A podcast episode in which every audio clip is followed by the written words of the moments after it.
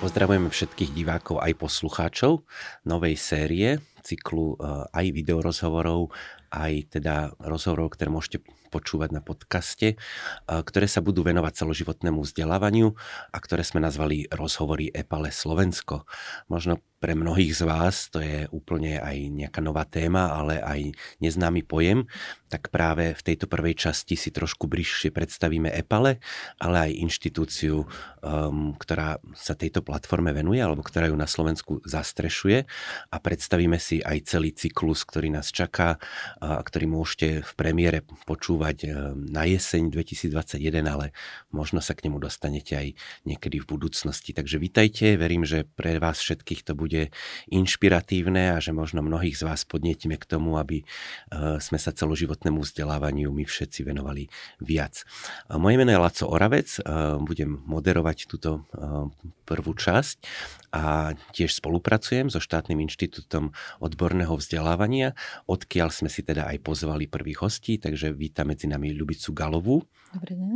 ktorá je námestničkou riaditeľa práve pre oblasť celoživotného vzdelávania, a Moniku Drinkovú, Dobrý deň. ktorá koordinuje EPALE práve tu na, u nás na Slovensku, takže vie veľa o tomto pre mňa stále záhadnom názve, takže vlastne dozvieme sa aj viacej, čo to, to EPALE vlastne je.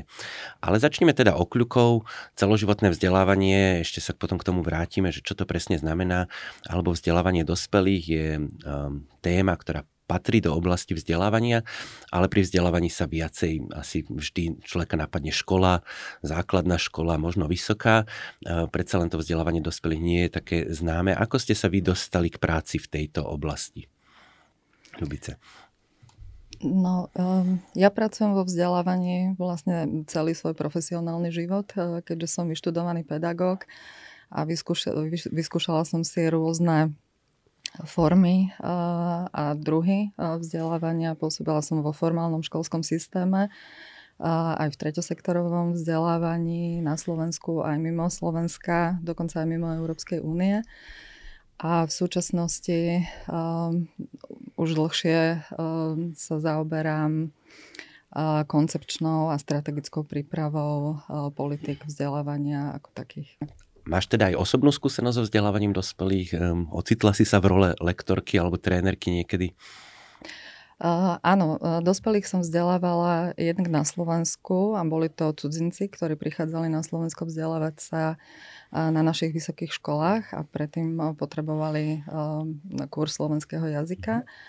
A v rámci môjho pôsobenia v treťom sektore uh, som pôsobila v rámci niekoľkých projektov uh, v rôznych uh, oblastiach uh, a školila som uh, dospelých, uh, ako som už povedala, aj mimo EÚ, uh, najmä na prácu v projektoch, prácu v občianskej spoločnosti mm-hmm. ako takej, čo bolo veľmi obohacujúca, podnetná. A nepochybne je to teda aj veľmi odlišné od vzdelávania iných skupín alebo mladších detí, takže vlastne aj preto sa tomu vlastne špecificky venuje pozornosť. Monika, ako ty si sa dostala k tej práci? Ku mne skôr tá práca prišla, mm-hmm. a takže vlastne môžem povedať, že EPALE ku mne prišlo, mm-hmm. a som za neho veľmi vďačná. Ja pracujem na Štátnom inštitúte odborného vzdelávania už od roku dvetisíctrinásť, mm. takže budúci rok to bude jubileum pre mňa. Mm. A posledné dva roky sa venujem oblasti vzdelávania dospelých a je to, myslím si, že za mňa uh, jedna z najlepších uh, oblastí a tém, ktorým sa môžem venovať. Takže... A teba sa spýtam opačne, máš skúsenosť ako účastníčka vzdelávania dospelých? Um... Snažíš sa stále tiež ako niekam napredovať a navštevuješ, neviem, či kurzy, alebo nejako inak sa vzdelávaš? Áno, bola som účastníčka viacerých kurzov. Vo svojom voľnom čase sa veľmi rada venujem fotografii, takže mm-hmm. som si prešla pár tak, takýchto kurzov a určite v neposlednom rade sa venujem jazykom, takže mm-hmm. som stále účastník mm-hmm. jazykového kurzu. Mm-hmm. Dobre, no a už sme spomenuli, že teda zastupujete Štátny inštitút odborného vzdelávania, ŠIOV v skratke.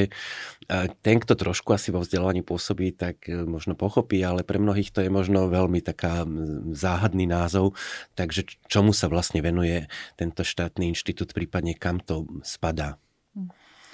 Štátny inštitút odborného vzdelávania je organizácia ministerstva školstva, ktorá pôvodne vznikla na to, aby riadila a metodicky usmerňovala stredné odborné školy.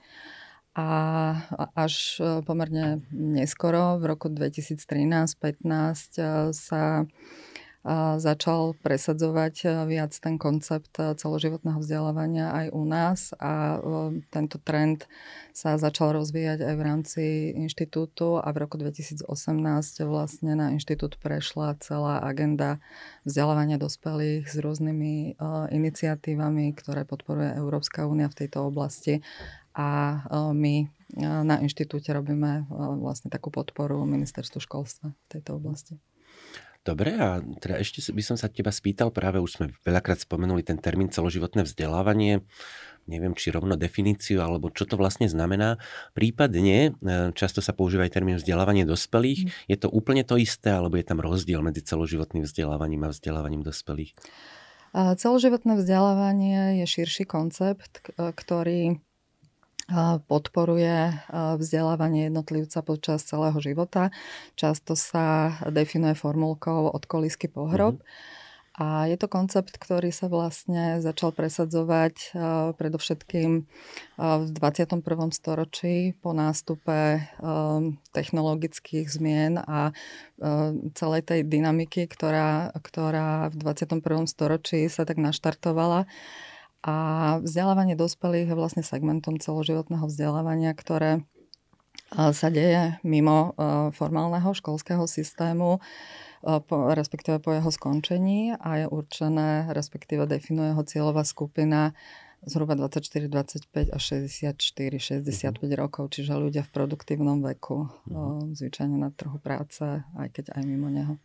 Áno, a nie je to teda len takéto kariérne vzdelávanie, nie je to niečo, čo naozaj súvisí s prácou, ale respektíve čo všetko, ako keby sa dá rátať ako celoživotné vzdelávanie? Určite nie. Nie je to len vzdelávanie pre trh práce, aj keď samozrejme ten segment ekonomický a spojený s, s pracovnou činnosťou je veľmi dôležitý, ale ja som spomenula tie zmeny, ktoré začali nastávať v spoločnosti a ktoré nútia spoločnosť celú investovať do tohto vzdelávania jedincov, venovať sa tomuto vzdelávaniu. A to nie sú teda len tie technologické zmeny, ale ruka v ruke s, s nimi idú napríklad potreby v oblasti trvalo udržateľného rozvoja. To je napríklad posilnené aktivity alebo aj presadzovanie potrieb v oblasti ochrany životného prostredia, nakladania s odpadmi a tak ďalej. A ďalšie dva také motivátory celoživotného vzdelávania sú nové formy práce, ktoré sa takisto vynárajú spolu s týmito zmenami, a um, starnutie obyvateľstva, demografická zmena. No a čo sa týka, uh, kam je to uh, vzdelávanie za, za, zacielené, tak ten segment uh, trhu práce sme si pomenovali, ale pre rozvoj jednotlivca a takisto aj pre spoločnosť sú veľmi dôležité ďalšie rozmery vzdelávania, pretože človek funguje nielen v práci, ale aj v občianskom, rodinnom, osobnom živote. Funguje nejak v nejakom usporiadaní, čiže potrebuje vedomosti, ale najmä zručnosti a kompetencie na to, aby dokázal komunikovať napríklad so štátom, aby mal dostatok informácií, ako sa správať v tom meniacom sa svete, ako si zvyšovať vlastnú adaptabilitu, flexibilitu aj voči takým zmenám, ako je zmena klímy napríklad mm-hmm. a tak ďalej. Mm-hmm. Uh, áno, asi teda dá sa to uh, jednoducho povedať od tej kolisky po hrob, alebo že učíme sa celý život, alebo aspoň malo by byť našou ambíciou a mňa na tom dospelom veku ako keby fascinuje, že koľko vecí nás v tej škole nenaučili, že na koľko vecí na, naozaj človek musí prísť e, sám alebo neskôr a s pomocou nejakého práve odborného vzdelávania lektora alebo nejakej systematickej práce na mnohé veci podľa mňa môžeme prísť aj oveľa skôr, alebo aj naozaj môžeme rozvinúť mnoho zručností a talentov, ktoré možno ani netušíme, že v sebe máme. Tak tak ako existuje ŠIOV, ktorý zastrešuje celoživotné vzdelávanie, vznikla aj platforma EPALE, tiež taký zvláštne slovíčko, takže čo to vlastne je, prečo to vzniklo, čomu sa EPALE venuje? Tak poďme rozluštiť tú skratku. EPALE je elektronická platforma pre vzdelávanie dospelých v Európe. Mm-hmm. Uh, je to platforma, ja veľmi rada hovorím, že je to miesto, kde sa stretávajú naozaj ľudia, ktorí sa venujú tejto problematike. Uh, je to miesto určené pre učiteľov, pre študentov, uh, pre lektorov, pre rôzne organizácie, ktoré práve robia aktivity v oblasti vzdelávania mm-hmm. dospelých. A teda práve platforma EPALE, EPALE im dáva možnosti, ako vedia vlastne zdieľať svoju prácu, ako vedia vlastne povedať, že toto je to skvelé, čo robíme a poďte sa k nám pridať. Uh, rozumiem, čiže je to len nejaká web stránka, alebo je to aj niečo viacej? Čo všetko teda EPALE mm-hmm. možno robí v Európe? A je to len Európska únia, alebo je to širšie zameraná platforma? Je veľmi dôležité povedať, že EPALE je iniciatívou Európskej komisie. Každý štát, ktorý je členom Európskej únie, má svoju národnú podpornú službu, taktiež ako my máme národnú podpornú službu EPALE Slovensko. To sa vlastne skrýva pod tou skratkou en es es EPALE Slovensko a naše aktivity koordinuje EPALE Europe, ktoré s nami komunikuje na dennej báze a snaží sa vlastne nás nejakým spôsobom usmerniť ako štáty. Ale aktivity, ktoré my robíme, tak vlastne sú aplikované na naše podmienky na Slovensko. To znamená, že my sa snažíme komunikovať a spolupracovať s organizáciami, ktoré pôsobia na Slovensku, ale takisto zabezpečiť aj ten medzinárodný presah, mm-hmm. aby sme vlastne šírili a zdieľali tú dobrú prax zo Slovenska v rámci celej Európy. Možno treba ešte dodať, že teda EPALE funguje aj v tých jazykových mutáciách, čiže naozaj človek tam nájde obsah v každom z tých mm-hmm. národných jazykov. Čiže naplňate ten obsah v slovenčine, alebo aj ja sa na tom spolupodielam, naplňame ten obsah v slovenskom jazyku. A čo ešte popri starostlivosti o tú internetovú platformu pod tou hlavičkou EPALE na Slovensku robievate? Robíme aktivity, medzi, medzi naše aktivity napríklad patrí organizácia kurzov, mm-hmm. ktorá je zameraná na prácu s platformou mm-hmm. EPALE, pretože máme veľmi veľa užívateľov, ktorí prispievajú pravidelne. Čo je fantastické podľa mňa, tak EPALE slúži ako knižnica zdrojov, kde môžu naozaj užívateľia nájsť aktuálne dokumenty, sú to či už dokumenty Európskej únie, alebo sú to nejaké výstupy, odborné výstupy z realizovaných projektov. Takisto vlastne spolupracujeme Pracujeme aj s organizáciami, ako som už spomenala, ktoré robia rôzne aktivity a tieto organizácie vedia na EPALE zverejniť aj podujatia, ktoré sú vhodné a teda sú otvorené aj pre verejnosť a kdokoľvek, kto si nájde toto podujatie na EPALE, tak sa ho môže zúčastniť. A tiež možno posledná otázka v tomto bloku, že môže sa teda prihlásiť alebo zaregistrovať na tej platforme hocikto, alebo teda musí byť nejakým spôsobom odborne spojený s tou témou? Téma vzdelávania dospelých je veľmi špecifická a práve, práve to je to, že vlastne na platformu EPALE sa registrujú najmä ľudia, ktorí sa venujú tejto téme, mm. ale samozrejme platforma EPALE je otvorená pre všetkých a v podstate kdokoľvek sa môže registrovať.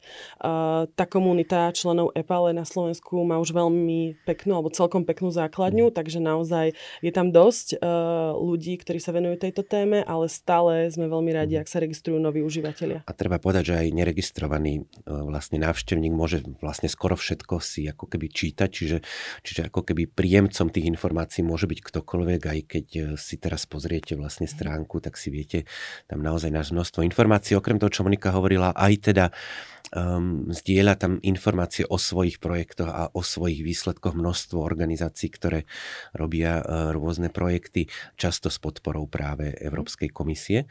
Uh, poďme teda ešte uh, k tomu, teda EPALE tiež slúži na také zviditeľňovanie, na také možno aj zvýšenie tej ako pozornosti a dôrazu pre tú tému celoživotného vzdelávania. Ako sme na tom na Slovensku s celoživotným vzdelávaním? Dá sa byť spokojný? Má zmysel sa porovnávať s inými krajinami? Určite porovnávaniu v rámci Európskej únie sa na, naozaj nevyhneme a vzdelávanie dospelých je na Slovensku, respektíve v slovenskom vzdelávacom systéme popoluškou, lebo budem teraz používať nejaké štatistiky. A vzdelávanie dospelých na Slovensku a účasť vo vzdelávaní dospelých na Slovensku je takmer trvalo vyrovnaná a predstavuje asi štyri percentá, čo je veľmi nízke, keďže priemer v EÚ je zhruba dvanásť percent. Ale čo je ešte horšie, sú ďalšie štatistiky, ktoré by som si tu dovolila uviesť. Jedna zo štatistík hovorí, že až päťdesiat percent Slovákov nemá záujem o vzdelávanie ako také.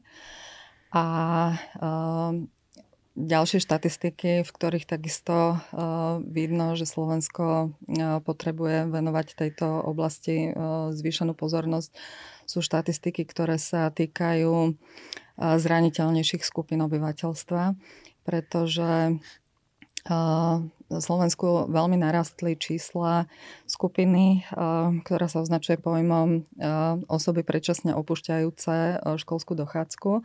A sú to vlastne mladí ľudia, ktorí nedokončia uh, povinnú školskú dochádzku, ukončia predčasne základnú školu alebo po skončení základnej školy odchádzajú zo systému, či už dajú prednosť uh, práci, uh, zárobkovej činnosti alebo starostlivosti o domácnosť, ale uh, vlastne toto je veľmi, uh, veľmi uh, významný problém, s ktorým sa stretávame, a keď sa naň pozrieme regionálne, tak uh, vidíme ho veľmi výrazne predovšetkým na východnom Slovensku a ešte výraznejšie v skupine mladých žien.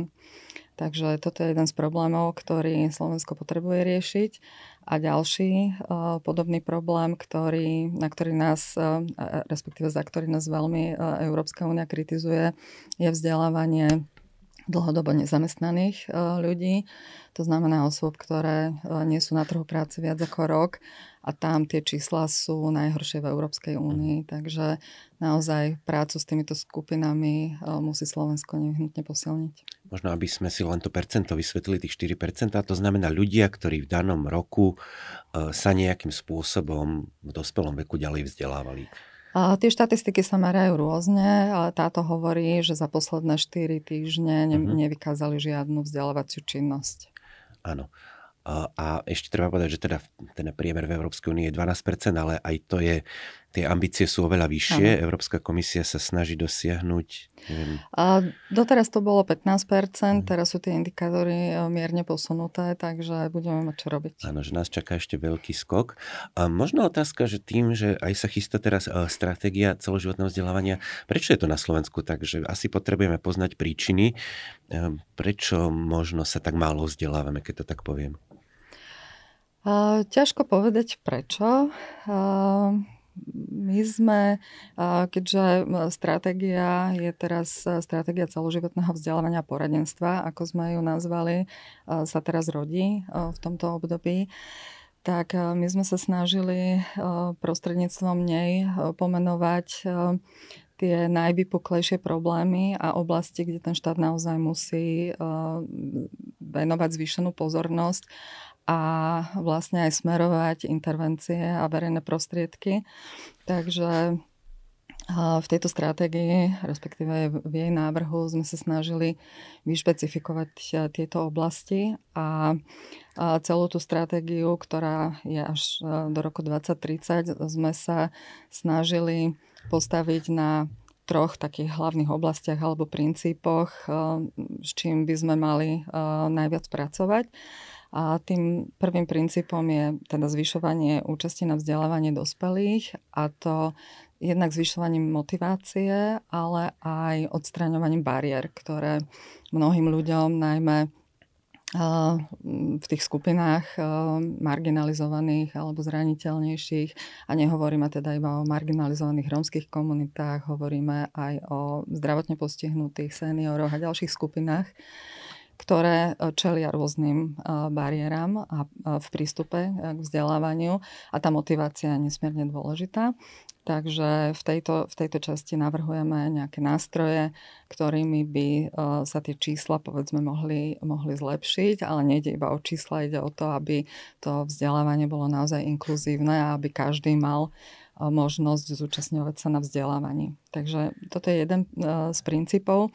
Druhý princíp stratégie je zvýšenie flexibility školského, respektíve vzdelávacieho, aj keď už hovoríme viac o kvalifikačnom systéme. Mm-hmm. A pretože v súčasnosti v tej dynamike, ktorú som už spomínala, sa nedá spoliehať iba na školské vzdelávanie, ktoré je pomerne dlhé, vyžaduje si čas, zdroje a tak ďalej. A, a my sa snažíme navrhovať nástroje a cesty, ako to vzdelávanie viac otvoriť a zvýšiť jeho flexibilitu, aby boli rôznorodé možnosti zvyšovania zručnosti a nadobudania vedomostí. A ten tretí princíp, ktorý považujeme za takisto veľmi dôležitý, je posilniť riadenie vzdelávania dospelých a takisto vytvárať dostatok údajov a podkladov pre tvorcov politik na to, aby vedeli dobre informovanie, rozhodovať a nastavovať politiky v tejto oblasti.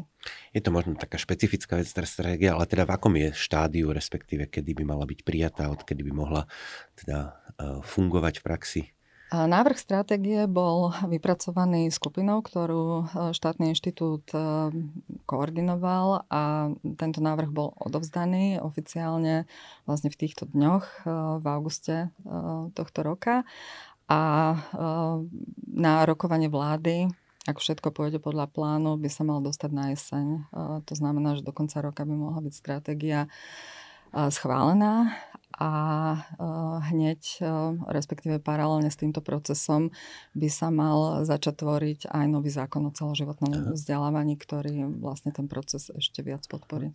Tak snáď nás teda čakajú ako keby aj z hľadiska toho riadenia, aj z hľadiska tých nástrojov, ale možno aj z financií, ako keby nové možnosti, nové príležitosti, snáď naozaj bude dostupnejšie to celoživotné vzdelávanie a tie percentá budú aj stúpať a nás možno ako takýmto spôsobom tešiť. Podobne EPALE tiež má nejaké ciele, tiež chce byť ako keby asi viditeľnou platformou alebo aspoň v tej komunite, ktorej sa týka. Prečo vznikol cyklus videorozhovorov a podcastov EPALE a čo všetko vlastne divákov a posluchačov v ňom čaká? Cieľom tohto formátu je motivovať, priniesť nový formát, priniesť niečo nové na platformu EPALE, pretože doposiaľ bola najmä vo forme čítania, že teda ten užívateľ prišiel, otvoril si platformu, prečítal si článok. Mm. Takouto formou by sme chceli osloviť oveľa širšiu cieľovú skupinu, ktorá EPALE navštevuje a myslíme si, že vizuálny kontakt je vlastne lepší a bude mať oveľa väčší dosah. Cieľom rozhovorov je poukázať na hlavné témy EPALE, ktoré, medzi ktoré v tomto roku patrí sociálna inklúzia, podpora digitálnych zručností a v neposlednom rade základné zručnosti.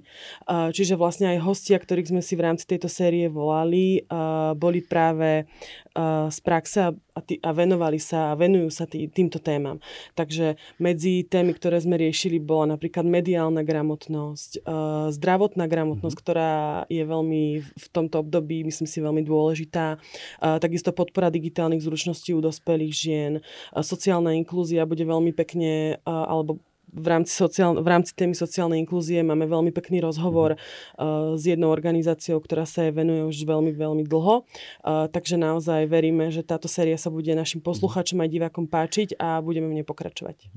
Ja verím, že tí, ktorí nás počúvajú, si nájdu cestu aj k tým ďalším dielom. Snažili sme sa ich pripraviť takou dostupnou formou. Vlastne za ich cieľom je často tak vysvetľovať úplne aj, aj veci, ktoré aj pre nás boli niekedy nové, že, že niektoré z tých termínov ako zdravotná gramotnosť ani som netušil, že niečo také je.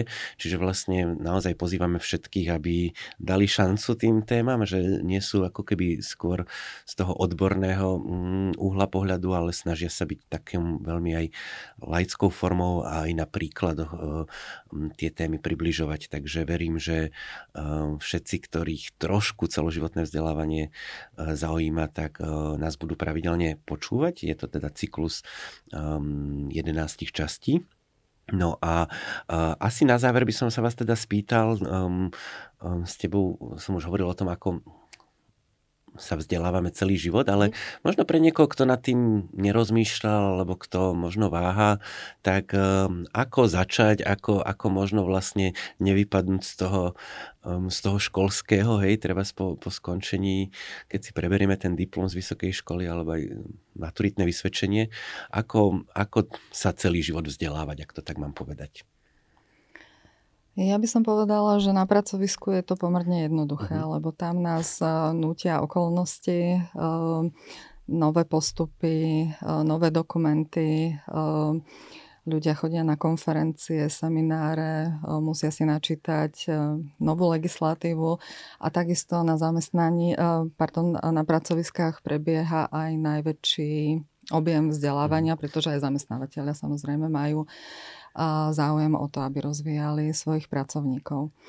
No a v tej druhej dimenzii toho vzdelávania, ktoré podporuje taký well-being, teda takú pohodu človeka, tak tam je to pomerne jednoduché, lebo tam človek si musí uvedomovať, že to svoje vzdelávanie si musí riadiť sám. Takže tam ho nikto k tomu nenúti, ale tam je to vlastne na výbere každého jednotlivca. Ide o to, aby spoločnosť ako taká vytvárala dostatok možností a podnetov na to, aby rôzne formy vzdelávania boli komukoľvek prístupné.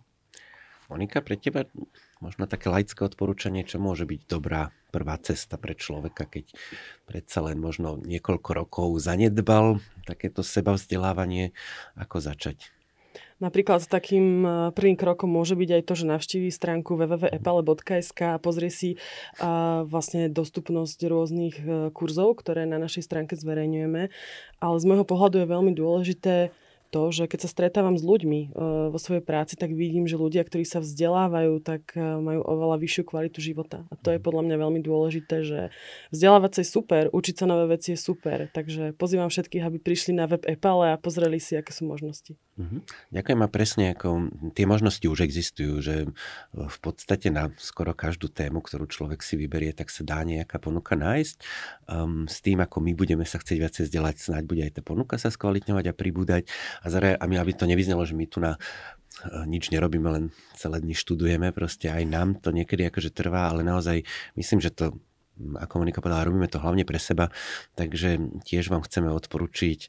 Um, zamyslite sa nad tým, čo by vás bavilo, hľadajte si tú cestu, uh, aby ste mohli mať aj vďaka vzdelávaniu kvalitnejší život. Takže toto bola prvá zo série rozhovorov Epale Slovensko. Ja ďakujem mojim hostkám Ľubici Galovej a Monike Drinkovej. Ďakujeme. Ďakujeme. Ktoré zastupujú Štátny inštitút odborného vzdelávania a budeme sa na vás tešiť pri ktorejkoľvek ďalšej časti z tejto série. Majte sa pekne.